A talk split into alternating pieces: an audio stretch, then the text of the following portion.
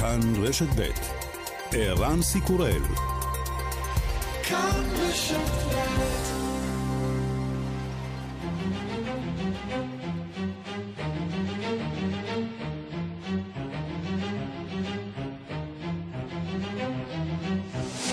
השעה הבינלאומית 26 באוקטובר 2020 והיום בעולם.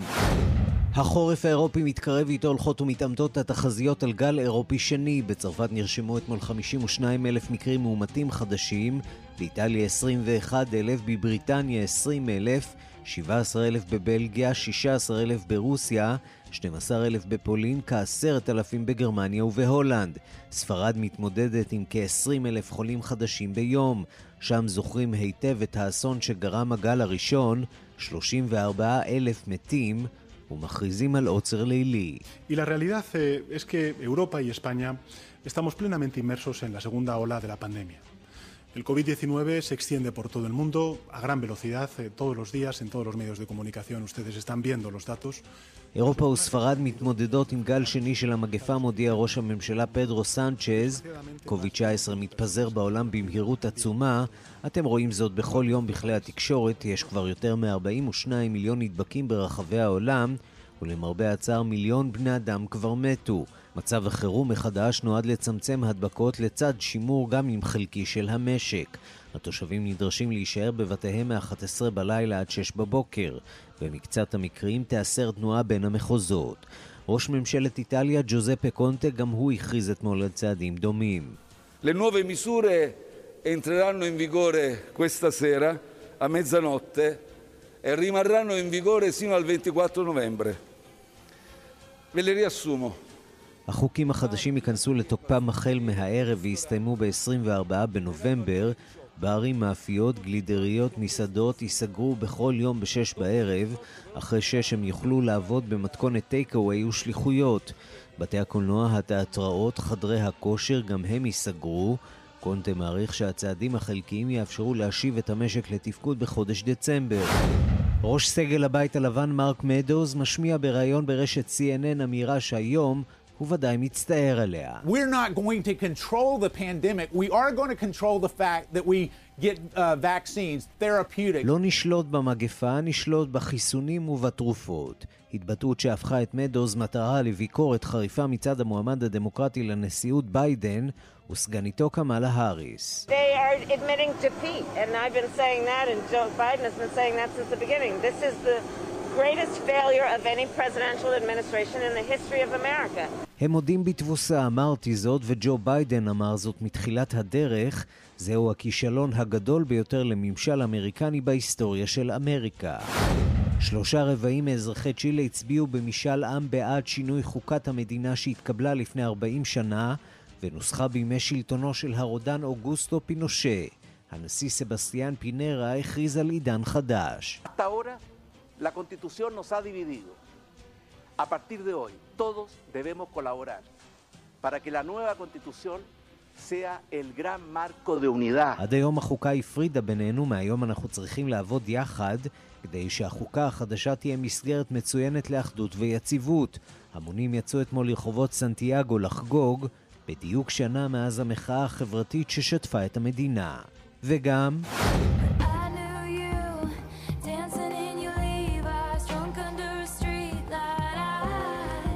סוף חודש אוקטובר וכבר אפשר לומר ששנת הקורונה הייתה אחת הגרועות בעולם המוסיקה. התרבות עצרה מלכת, ורק בודדים שהצליחו להסתגל למצב הצליחו בכל זאת להרוויח. טיילור סוויפט היא כמובן הסמל הבולט. היום נודע כי אלבומה האינטימי פולקלור מכר מיליון עותקים והפך לאלבום הראשון שהגיע למספרים כאלה בשנת 2020. עבור סוויפט הקורונה כלא הייתה, גם בשנה שעברה מכרה יותר ממיליון עותקים, עם האלבום לאבר.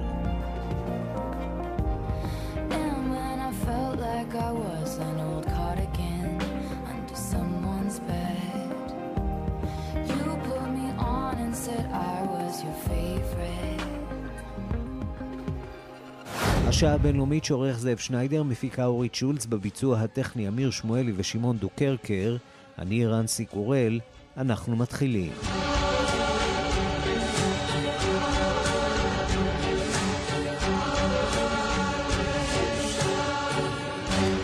שלום רב לכם, אנחנו פותחים עם הבחירות בארצות הברית.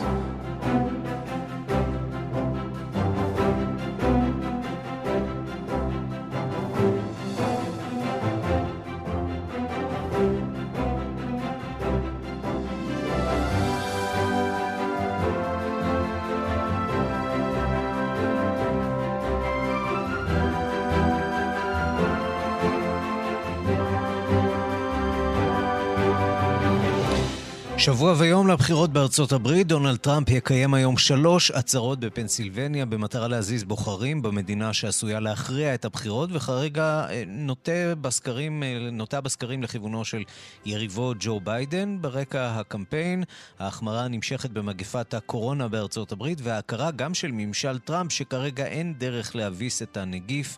אנחנו אומרים שלום לכתבנו בוושינגטון, נתן גוטמן. שלום ערן. הנשיא טראמפ מפציר בבוחרים לא להתמקד בקורונה, וראש הצוות שלו, מרק מדוז, עושה לו סוג של אה, פיגוע אלקטורלי. הוא מודה אתמול שהקרב הזה הסתיים בעצם. אה, כן, בהחלט, הקרב הזה הסתיים ואמריקה לא ניצחה בקרב אה, נגד הנגיף. בסופו של דבר, כמה שדונלד טראמפ לא מנסה להתעלם מהעניין הזה, המחלה הזאת, המגפה הזאת, מלווה אותו לכל אורך הקמפיין, וזה הופך להיות מאוד בעייתי עבורו, גם בגלל שהתקשורת מתייחסת לא רק למסעות הבחירות, אלא גם למספרים הגרועים ולמחלות ולבתי החולים שמתמלאים.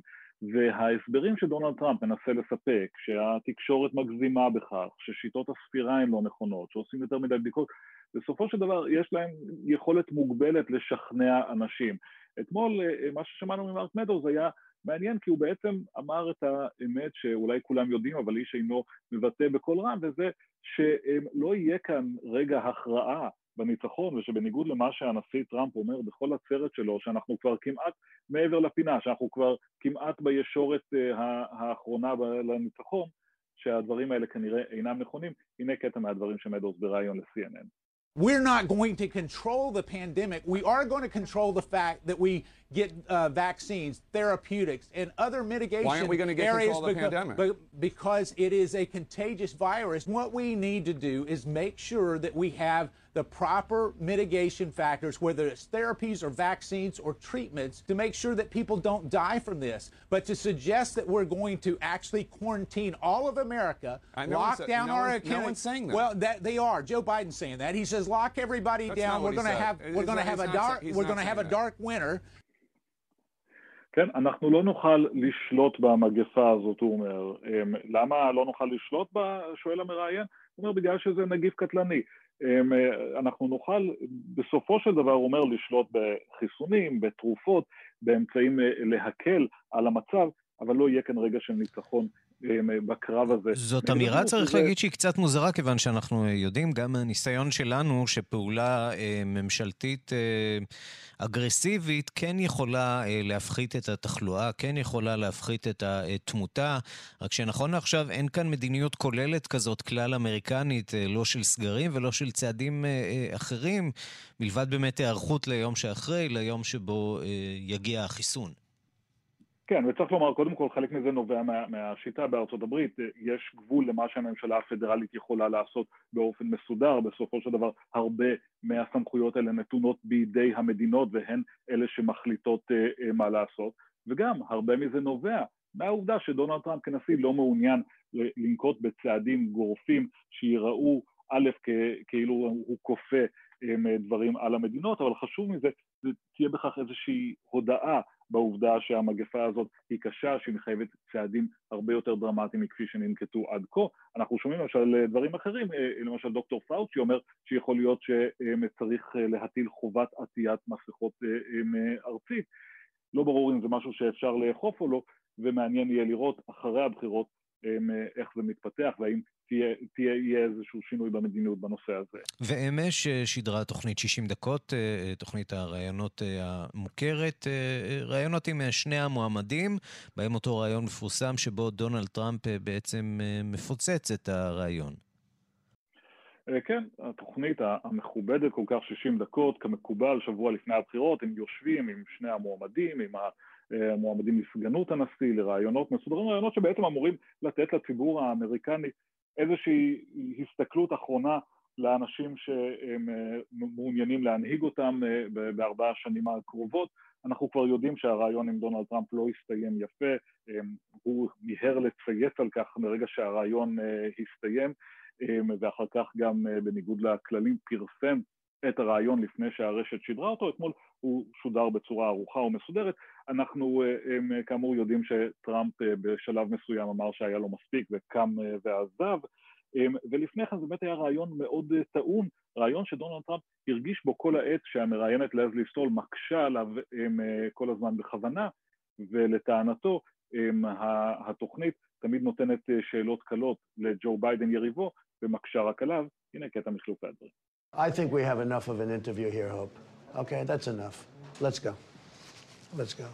Uh, let's go meet for two seconds, okay? Thanks. I'll see you in a little while. Thanks. כן, היה לנו מספיק מהרעיון הזה, אני חושב שאנחנו נלך, אמר טראמפ ועזב את הסט בבית הלבן. הוא היה אמור להשתתף ברעיון יחד עם סגן הנשיא ואחר כך גם לסייר עם סטול בבית הלבן, זה לא נמשך, אבל מה ששמענו ממנו בעיקר בקטעים שכן שודרו זה הרבה התקפות על התקשורת, באמת הוא חש מרירות גדולה כלפי התקשורת, הוא מרגיש שהיא מתייחסת אליו בצורה מאוד לא הוגנת ואפילו אמר שהעובדה שהמראיינת לזי סטול באה והצהירה מראש שהיא מתכוונת לשאול אותו שאלות קשות, אפילו זה דבר לא מכובד, מכיוון שהם אינם שואלים, התקשורת אינה שואלת את יריבו שאלות קשות. נתן גוטמן, כתבנו בוושינגטון, תודה. תודה רבה. אז הרשת גועשת ורועשת לקראת הבחירות בארצות הברית, ממש בשבוע הבא. אנחנו אומרים שלום לקשב דסק החוץ גיא בריצמן. שלום גיא, אז יש רשתות חברתיות שבאות לעשות סדר, או לפחות מבטיחות לעשות סדר כזה. כן, גיא, אנחנו ננסה לשפר את קו השידור, נשמע פרסומות ומיד נחזור אליך. שלום לקשב תחום החוץ גיא בריצמן. אהלן ערן, אז באמת, כמו שאמרתי, כמו שניסיתי להגיע יותר נכון קודם, לסיפור של היום אני קורא פייסבוק באים להרגיע. Mm-hmm. אז באמת, אחרי שכולם כבר מבינים שהרשת החברתית הייתה שחקן מאוד מרכזי בבחירות של 2016 בארצות הברית, ורבים אפילו מייחסים לה את הבחירה בנשיא טראמפ, העיתון וול סטריט ג'ורנל מדווח הלילה כי פייסבוק מתכננת לעשות הכל כדי להרגיע את הרשת, שעכשיו כמובן בוערת במיוחד לקראת הבחירות שקורות ממש בעוד שבוע ויום. מה, איך מרגיעים את הרוחות? אז לפי מה שאומרים בפייסבוק, מה שהם מתכוונים לעשות זה לעצור את ההתפשטות של התוכן הוויראלי, וכך בעצם להוריד את התפוצה של פוסטים שעלולים להיחשב רעילים או דליקים. זאת אומרת שאם אני או אתה עכשיו לצורך העניין נעלה איזשהו פוסט עם סרטון או טקסט או כל דבר שהאלגוריתם של פייסבוק יחשוב אותו חס וחלילה לפוגעני כלפי התומכים של ביידן או כלפי התומכים של טראמפ, הם בעצם יגבילו את התפוצה שלו וכך הוא יגיע בעצם לפחות צופים. כמו לדוגמה, ממש לפני כמה ימים, שפייסבוק החליטה שהדיווח של הניו יורק פוסט על הבן של ג'ו ביידן, הנטר ביידן, שמעורב בשחיתות, אינו מספיק אמין. היא בעצם הגבילה את התפוצה של הדיווח הזה על גבי הרשת, וכך מנעה ממנו להתפרסם ברבים ואולי אפילו להשפיע על דעת הקהל כלפי המועמד הדמוקרטי. על פניו זה נשמע מצוין, לא? אז זהו, פייסבוק מדברת בעצם לא על כלים שהיא המציאה כרגע לצורך הבחירות בארצות הברית, אלא על כלים שהם חלק מהפלטפורמה שלה עצמה. כלומר, לאותה רשת חברתית שחופש הביטוי הוא כידוע בראש סדר העדיפויות שלה, יש את האפשרות בכל רגע נתון להאט התפשטות של רעיון כזה או אחר, או אפילו להעלים אחד כזה שהוא פחות נוח. מה גם שההסתרה של פוסט כלשהו עלולה ממש לדכא דיונים פוליטיים מהותיים שכן קורים ברשת. אפילו כמה עובדי פייסבוק אמרו לוול סטריט ג'ורנל כי זה גורם להם להרגיש פחות בנוח. הנה יש לנו כאן דברים שאומר עובד אחר שכנראה כן מרגיש נוח, מר צוקרברג על העניין הזה. So for each of these issues, I believe that we have two responsibilities.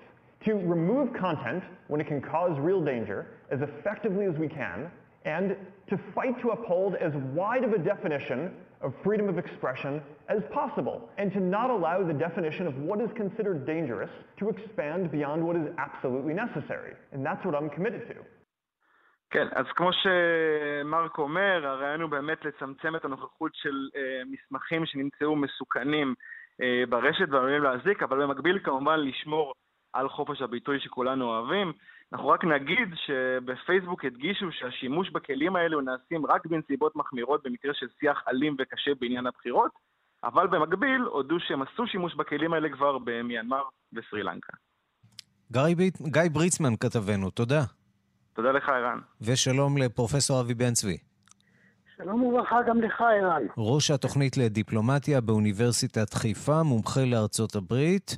עד כמה הרשתות החברתיות אה, מרכזיות כאן במערכת הבחירות הנוכחית בהשוואה ל-2016? עד כמה אה, באמת אה, אפשר להבטיח את תואר הבחירות בצורה טובה יותר בכל מה שנוגע לפייק ניוז ומעורבות של גורמים זרים בתוך מערכת הבחירות?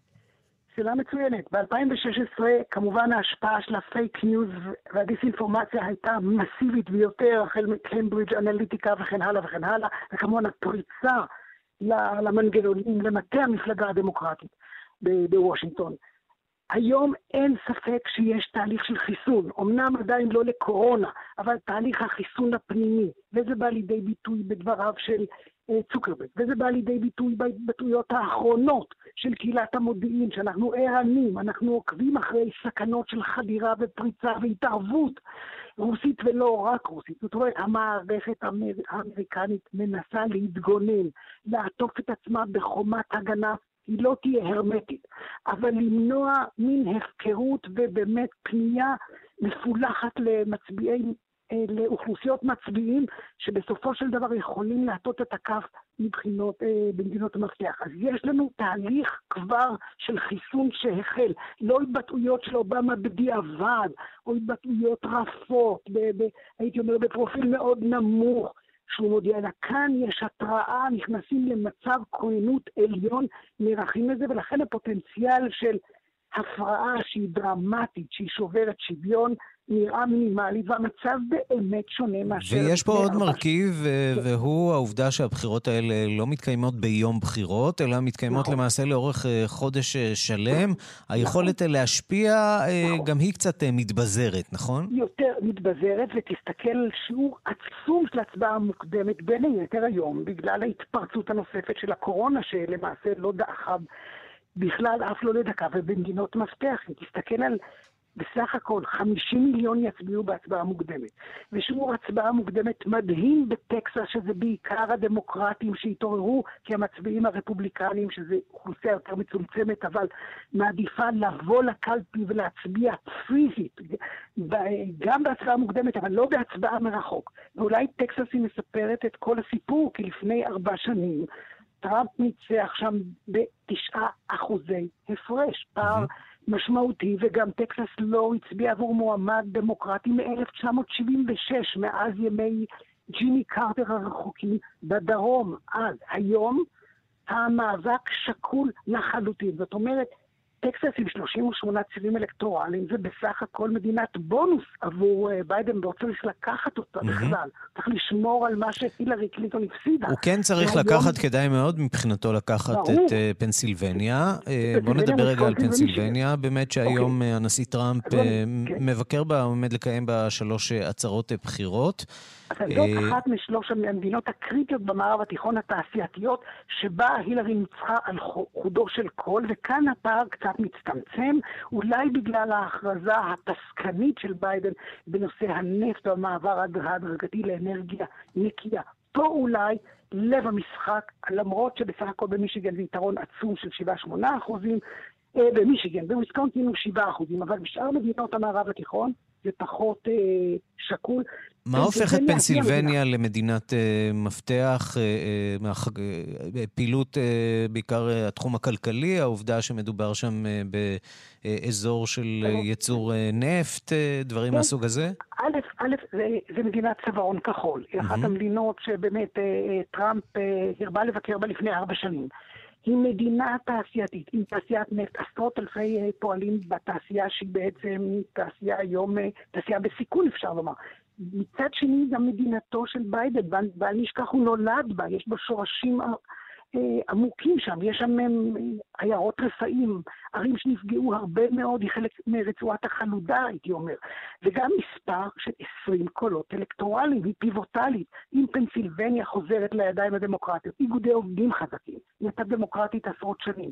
היא נטשה ארכה לרפובליקנים לפני ארבע שנים, יחד עם וויסקונסין. אז אין ספק ששם אה, המבחן. לסיום אני רוצה לשאול אותך על ההתבטאות של אה, מרק מדוז אתמול אה, ברשת CNN, אותה אמירה שבעצם אי אפשר להביס את המגפה, זו חגיגה גדולה למחנה הדמוקרטי, נכון? אומר, זאת חגיגה ענקית שצריך לחיות עם זה. זה בניגוד למה שטראמפ אמר עד לפני כמה ימים. שהוא אומר, אנחנו מנצחים, ניצחנו, האור בקצה המנהרה, אנחנו בעצם, זה כבר האבחה האחרונה, האבשה האחרונה, זה, הייתי אומר, זה הנר שכבר אה, כבה, אנחנו כבר בחוץ, האור היום זוהר אלינו, ופתאום נאמרים דברים כמו צריך לחיות עם זה. כל המטה של פנס הוא כולו בעצם שורץ במגפה הזאת. ואתה יודע מה, אולי יותר חשוב אפילו האמירה של פוטין היום.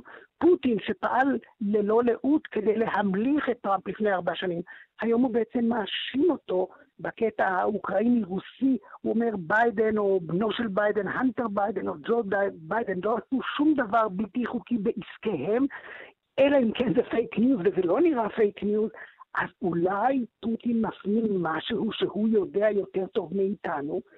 אה, מצד שני, אתה יודע, אובמה רץ לפנסילבניה. אובמה, שלא היה כמעט במרוץ עד לפני שבוע, אולי הוא מרגיש סימני אה, סכנה ואיום, mm-hmm. והוא יוצא ממבצרו ומהסביבה הדיג, הדיגיטלית, וכמו הנשיא אייזנהאור בדקה ה-90 ב-1960, אץ רץ להציל את ניקסון, ניקסון לא רצה אותו קודם, אז אולי זה סימן שהקרב הוא באמת על פנסילבניה. אבל מה שפוטין אומר, נגד טראמפ באופן מודע.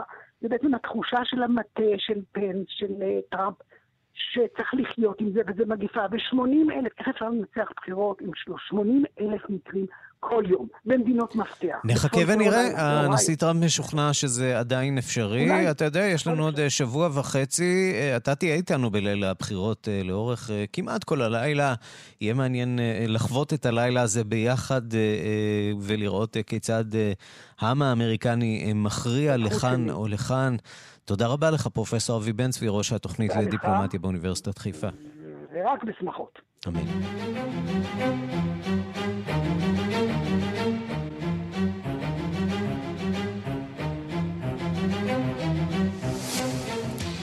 קורונה בעולם עכשיו, עיתון הסאן הבריטי מדווח הבוקר כי בתי חולים בממלכה קיבלו הוראה להתכונן לקבלת מנות חיסון, אותה, אותו חיסון של אוקספורד אסטרזניקה לקוביד-19 כבר בשבועות הקרובים, זו התקווה. ובינתיים באירופה עוד ועוד מדינות נכנסות לסגר. בספרד הכריזו אתמול בפעם השנייה מאז פרוץ המגפה על מצב חירום ארצי, ובצרפת רשמו אמש שיא עגום במיוחד. ביבשת אחרת, במדינת ויקטוריה שבאוסטרליה, באוסטרליה יום משמח במיוחד. אפס נדבקים לראשונה מזה ארבעה חודשים. שלום לכתבנו בן יניב. שלום ערן. אה, באמת, אה, אולי כדאי שנתחיל ממשהו חיובי מדי פעם עם כל מגפת הקורונה הזאת. רצוי. אבל כמובן עם הסייגים אה, שמגיעים במקרה הזה. אותו דיווח בעיתון הסאן הבוקר, מקורות בכירים בבית חולים מרכזי בבירת הממלכה המאוחדת מוסרים כי קיבלו הוראה להיערך לקבלת מנות חיסון שיוצרו בחברת אסטרזניקה בשיתוף עם אוניברסיטת אוקספורד כבר החל מהשני בנובמבר.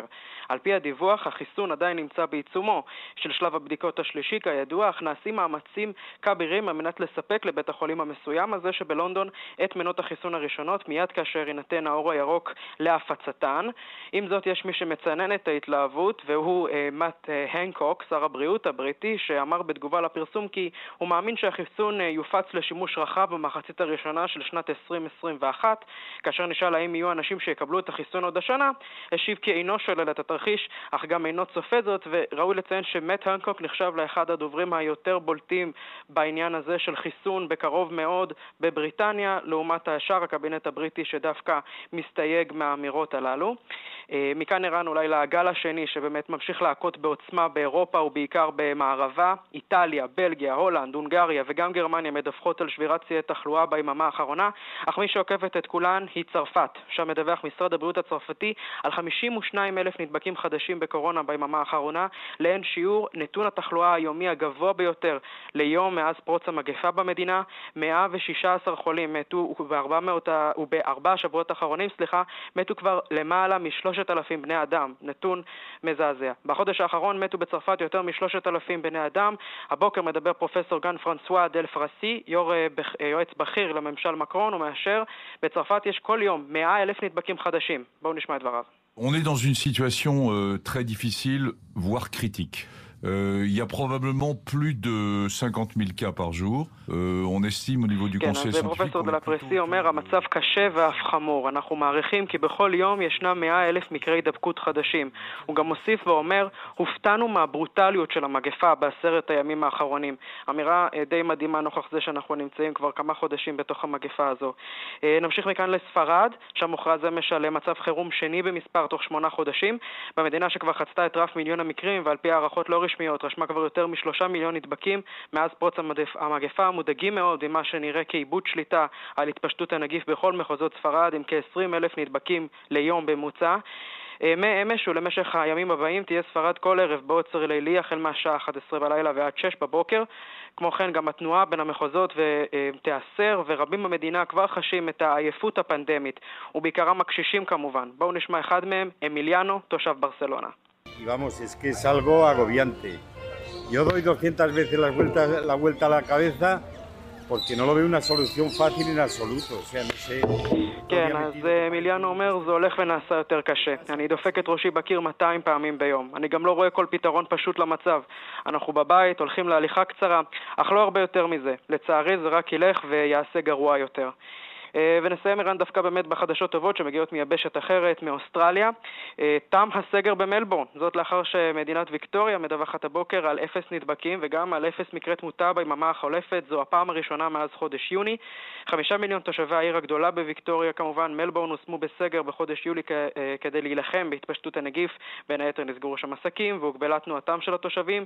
מפרוץ המגפה באוסטרליה נדבקו בוויקטוריה כ-27,500 בני אדם ו-95% מהנספים האוסטרלים במגפה הגיעו ממדינת ויקטוריה. דניאל אנדרוס, ראש מדינת ויקטוריה, אמר הבוקר, עם אפס מקרים וכל כך הרבה בדיקות, אני יכול לומר שזה הזמן לפתוח מחדש. ברכות לאוסטרלים, בן יניב, לחלוטין. תודה. תודה, ערן. אנחנו מכאן אה, לצרפת, או למעשה למערכת היחסים בין טורקיה לצרפת. נשיא טורקיה ארדואן אה, קורא לאזרחים שלו להפסיק אה, לקנות תוצרת צרפתית. חרם במסגרת אה, המחאה על ההתבטאויות של הנשיא מקרו בנוגע לצורך לנקוט צעדים נגד האסלאם הקיצוני, והמשך הפרסום של הקריקטורות נגד הנביא מוחמד, עד כה ללא הצלחה. הקריאות לחרם כלכלי נגד צרפת והאיומים באלימות נמשכים ומתגברים, ומנהיגים מוסלמים נוספים מטיחים אה, עלבונות אישיים בין מקרו בעקבות אה, נשיא טורקיה ארדואן. מקרו גם לא מוותר על המשך הפעילות נגד האסלאם הקיצוני בצרפת. הדיווח של כתבנו בפריז, גדעון קוץ. בצרפת משתדלים לנסות להרגיע ככל הניתן את גל המחאות והאיומים שפרץ נגדה בעולם המוסלמי, אבל בלי לוותר על הפעילות נגד האסלאם הקיצוני בעקבות פיגוע הדקירה הנורא של צעיר ממוצא צ'צ'ני שרף את ראשו של מורה שהראה לתלמידיו את הקריקטורות של מוחמד, על עקרונות החילוניות והרפובליקה מול האיומים מבפנים על סמכותה מול הרשויות הדתיות, ובמיוחד על כבודו של נשיא הרפובליקה שנרמס בידי מנהיגים מוסלמים מוסלמים ובראשם יריבו הוותיק נשיא טורקיה רצ'פ ארדואן. כזכור, מקרו אמר בנאומו הנוקב בטקס האשכבה המרגש למורה שנרצח, משפט אחד יותר מדי מבחינתם של מוסלמים רבים ומדינות מוסלמיות רבות. לא נוותר על הקריקטורות והציורים בניגוד לאחרים שוויתרו. אמש בציוץ שנועד להבהיר את עמדתו ואולי להרגיע את הרוחות כתב מקרון בצרפתית, אנגלית וערבית שום דבר לא יגרום לנו לסגת לעולם אנו מכבדים את המחלוקות ברוח של שלום ובוויכוח רציונלי. לגבי החרם על מוצרים צרפתיים העיר מקרון יש מדינות מסוימות שבוחרות באסלאם הפוליטי, באסלאם הקיצוני. משרד החוץ שגינה את הקריאות לחרם נגד צרפת ביקר לראות בהן מעשה ידי גורמים קיצוניים ופנה למדינות להתנגד להן ולהגן על האזרחים והאינטרסים הצרפתיים. בצרפת התייצבו כל הגורמים הפוליטיים מימין ומשמאל לצידו של הנשיא בהתכנסות מובנת סביב הדגל, והגורמים המוסלמים שומרים על שתיקה. כוחות הביטחון המשיכו במעצרים של חשודים בהסתה לטרור, כמו צעיר צ'צ'ני נוסף שברשותו נמצאו כלי נשק, ומשפחה בוסנית שהתעללה בביתה שהתאהבה בסרבי נוצרי וגילחה את ראשה, שגורשה חזרה לארצה. אבל הרוחות בעולם המוסלמי לא נרגעו בינתיים. ראש ממשלת פקיסטן פרסם הודעת מחאה והשגריר הצרפתי זומן לשיחת נזיפה. אפילו ראש ממשלת מרוקו הצטרף באורח תקדימי למעליבים את נשיא צרפת, כשכתב שדבריו נובעים כנראה מחוסר בגרות וניסיון.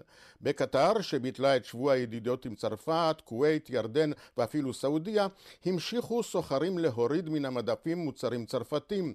ומי שפתח במקרון באשינג, נשיא טורקיה רצ'פ ארדואן, לא ויתר והוא בחר להעליב בשנית אישית את מקרון, כשהאשים את העומד בראש צרפת שיש לו אובססיה לאסלאם ולארדואן עצמו, ושלח אותו שוב להיבדק אצל פסיכיאטר.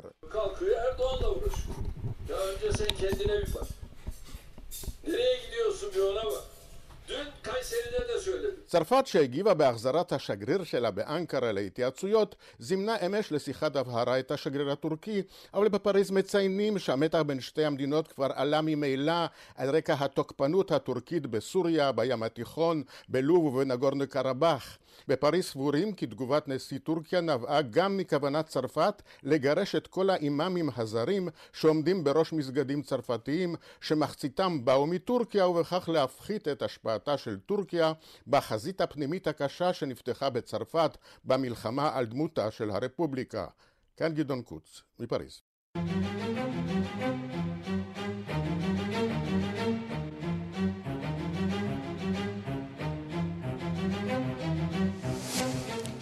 האופוזיציה בבלארוס הכריזה על שביתה כללית החל מהבוקר, לאחר שאתמול בלילה פג האולטימטום שהציבו לנשיא לוקשנקו לפנות את אה, כיסאו.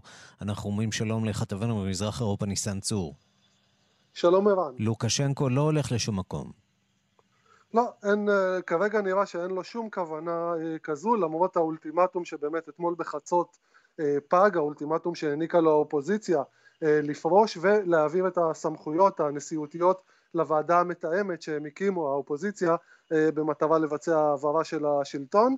אה, כזכור, מנהיגת האופוזיציה, סבטלנה טיכנוסקיה שנמצאת בליטא, הודיעה שאם לוקשנקו לא יודיע על התפטרות עד אתמול בחצות היא קוראת גם לפתיחת אה, שביתת מסחר כללית בבלארוס החל מהיום בבוקר ואכן דיווחים מבלארוס בעיקר של התקשורת הזרה כמובן מספרים על עובדים רבים שלא הגיעו למקומות העבודה סטודנטים שלא הגיעו לאוניברסיטאות אה, ועוד.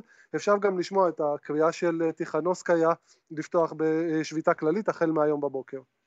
С 9 августа мы проделали большой путь к честной жизни в свободной стране.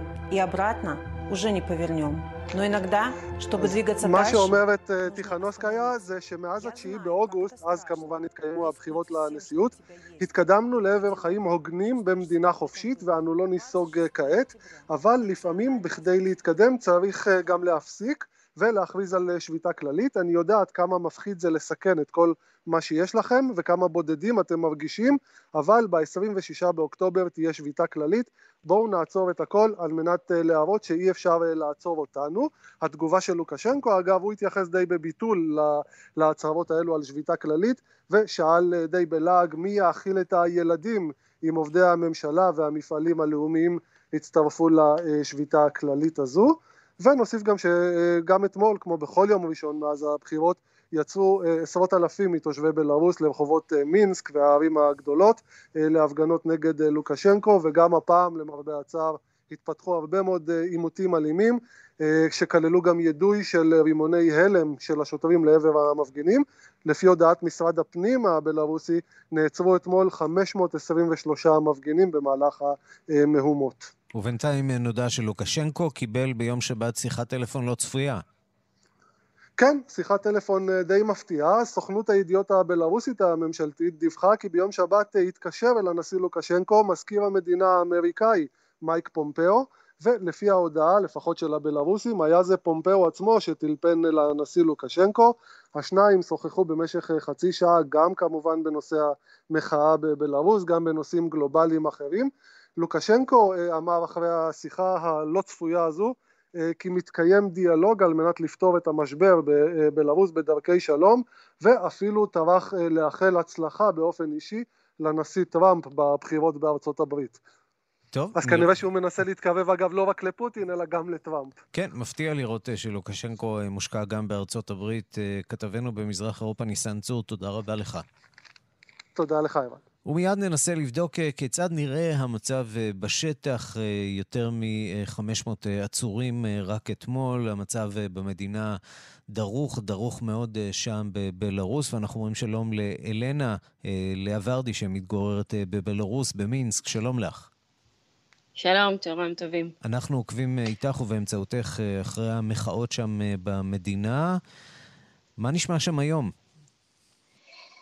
Uh, בעצם היום זה יום קשה, אתם בטח כבר יודעים שזה יום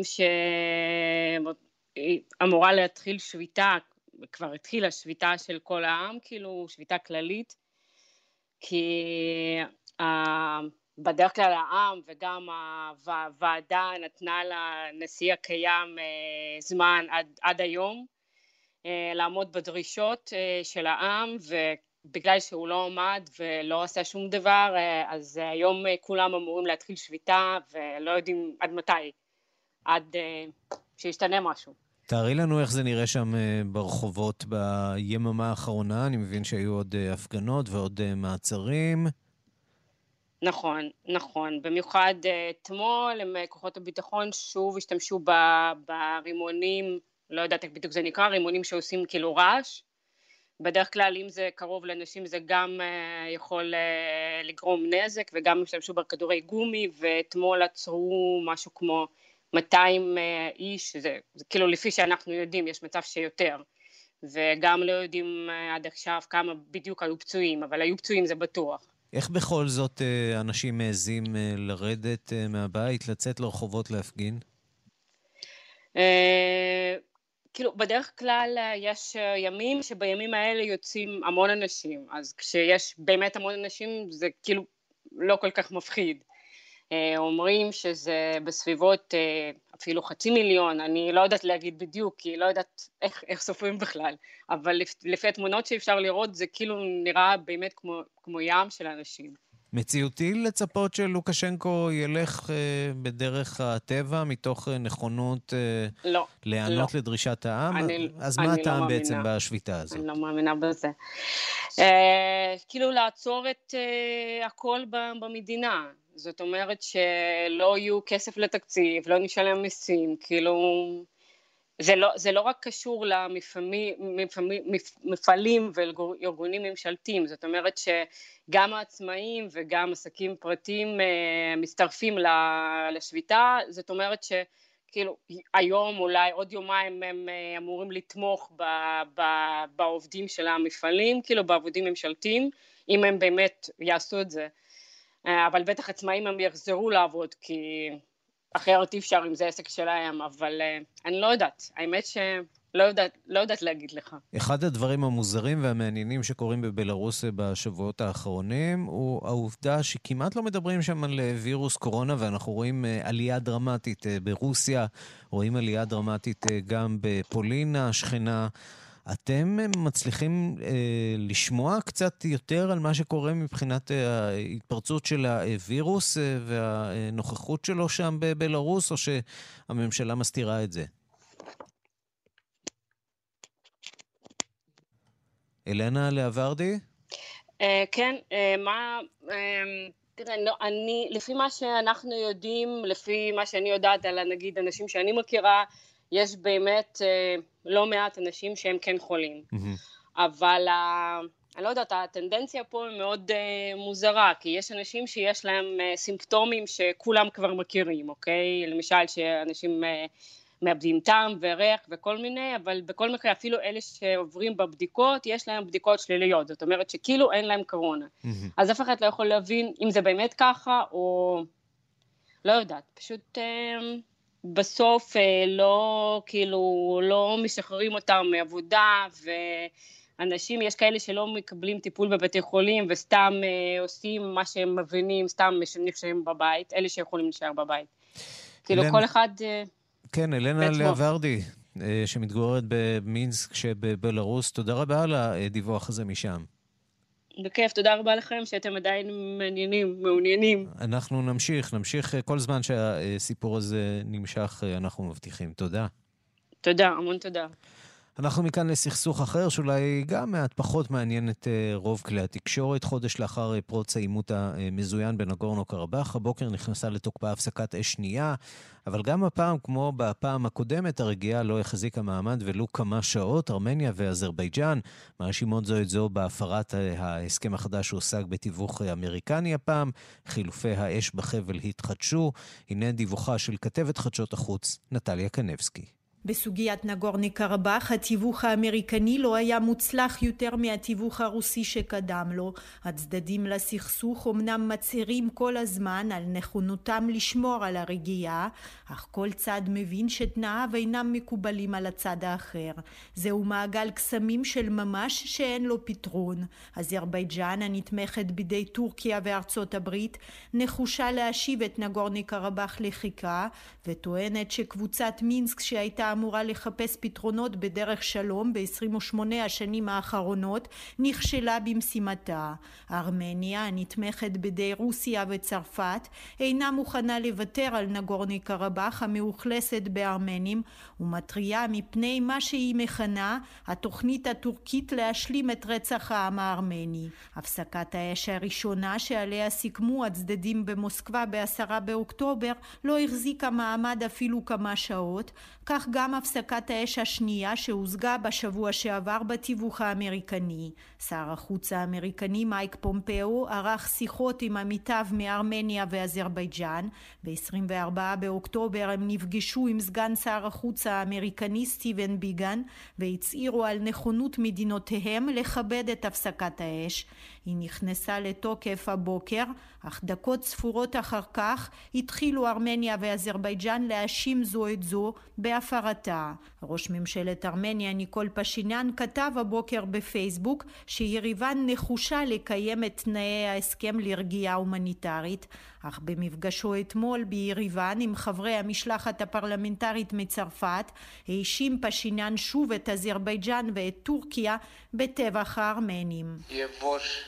այս պատերազմի հիմնական հրձիքը Թուրքիան է եւ ուզում եմ ասել նաեւ որ Ֆրանսիայի նախագահի հետ մշտական կապի մեջ ենք եւ տեղեկություններ ենք փոխանակում המטרה העיקרית של ארמניה היא להגן על נגורני קרבאח ועל העם שם, שב והכריז פשינן והודה לצרפת ולנשיאה עמנואל מקרון על התמיכה בארמניה. נשיא אזרבייג'אן אילחם עליאב קיים הבוקר ישיבה אופרטיבית להערכת המצב בחזית. הפסקת האש אינה יכולה להיות בלתי מעוררת, הכריז עליאב וקרא לקבוצת מינסק להפעיל לחץ על ארמניה. Ateşkes geçersiz olabilmez. Halkıma her zaman həqiqətləri demişəm. Nə var onu da demişəm. Və bugün də הם ישקרו לנו עוד 27, 30 שנה, עוד 30 שנה נמשיך לקבל פה משלחות, לשוחח, זה נמאס לנו. סבלנות העם האזרי נגמרה, קבוצת מינסק הוקמה לפני 28 שנים, ומאז שמענו רק הבטחות שקר. טען עליאב והודיע שוב, חבל נגורני קרבאח הוא שטח אזרבייג'אן, וכך יישאר. כשני שלישים מאזרחי צ'ילה הצביעו על האפשרות לחדש את החוקה שנכתבה לראשונה לפני 40 שנים, בזמן אה, שלטונו של הדיקטטור אוגוסטו פינושה. אנחנו אומרים שלום לכתבנו באמריקה הלטינית, תומר גד. שלום. מה משמעות ההחלטה הזאת? אה, מדוע היה צורך אה, לתקן את החוקה?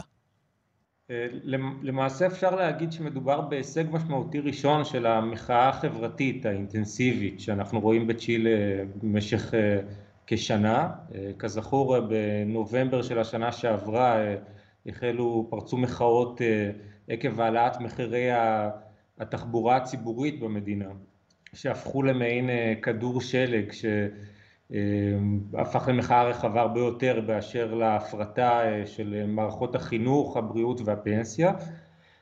עד שבאמת גם לפוליטיקאים היותר שמרנים במדינה היה ברור שצריך לרצות את העם באיזושהי צורה ובאמת אחד מהסמלים של המחאה הזו היו, הייתה חוקה של צ'ילה שעוד נוסחה בימי הרודן אה, פינוצ'ה ונחשבה לחוקה מאוד אה, ניאו-ליברלית או כמו שטענו המוח, המוחים אה, חוקה בה יש זכויות רק לעשירים ולבעלי הממון ובאמת בניסיון לפייס את העם נערך משאל העם הזה שבו כמעט 80% מהצ'יליאנים הצביעו בעד, בעד שינוי החוקה, מה שאומר שמדובר כאן באמת באיזשהו תיקון שהחברה הצ'יליאנית מבקשת גם באופן שאינו מוגבל לאיזושהי עמדה פוליטית או פילוסופיה, פילוסופיה כלכלית וגם הפוליטיקאים בצ'ילה שבעבר התנגדו לניסוח מחודש של החוקה על ידי העם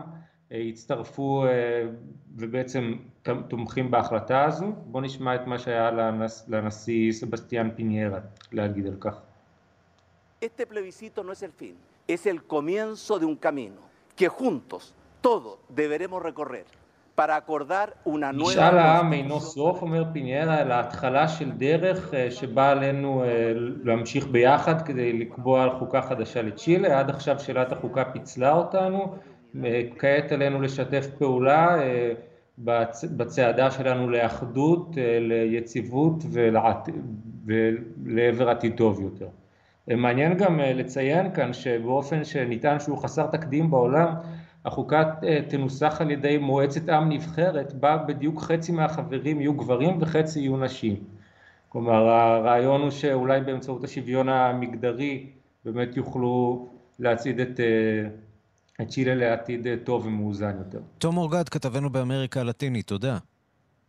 תודה רבה. אנחנו מכאן לבחירות לנשיאות בסיישל. בפעם הראשונה זה 40 שנה ניצח שם מועמד האופוזיציה. המדינה מתמודדת עם משבר כלכלי חריף על רקע מגפת קורונה והתמוטטות ענף התיירות. הדיווח של עורכת אפריקה, רינה בסיסט. הבחירות בסיישל ארכו שלושה ימים. 70 אלף הבוחרים פזורים על פני עשרותיים, ולכן מדובר היה בתהליך מסובך. השלטונות נאלצו להטיס את פתקי ההצבעה ושאר החומרים הנדרשים במטוסים קטנים, וצריך היה לאמת חתימות ולפקח על הספירה בקלפיות מרוחקות. אבל בסופו של התהליך המסובך ציפתה הפתעה. Hereby declare Mr. Wevel, John Charles Ramkalawan as the elected candidate for the presidential election. אני מכריז בזאת על מר וייבל ג'ון צ'ארלס רמקלוואן כמועמד המנצח בבחירות לנשיאות.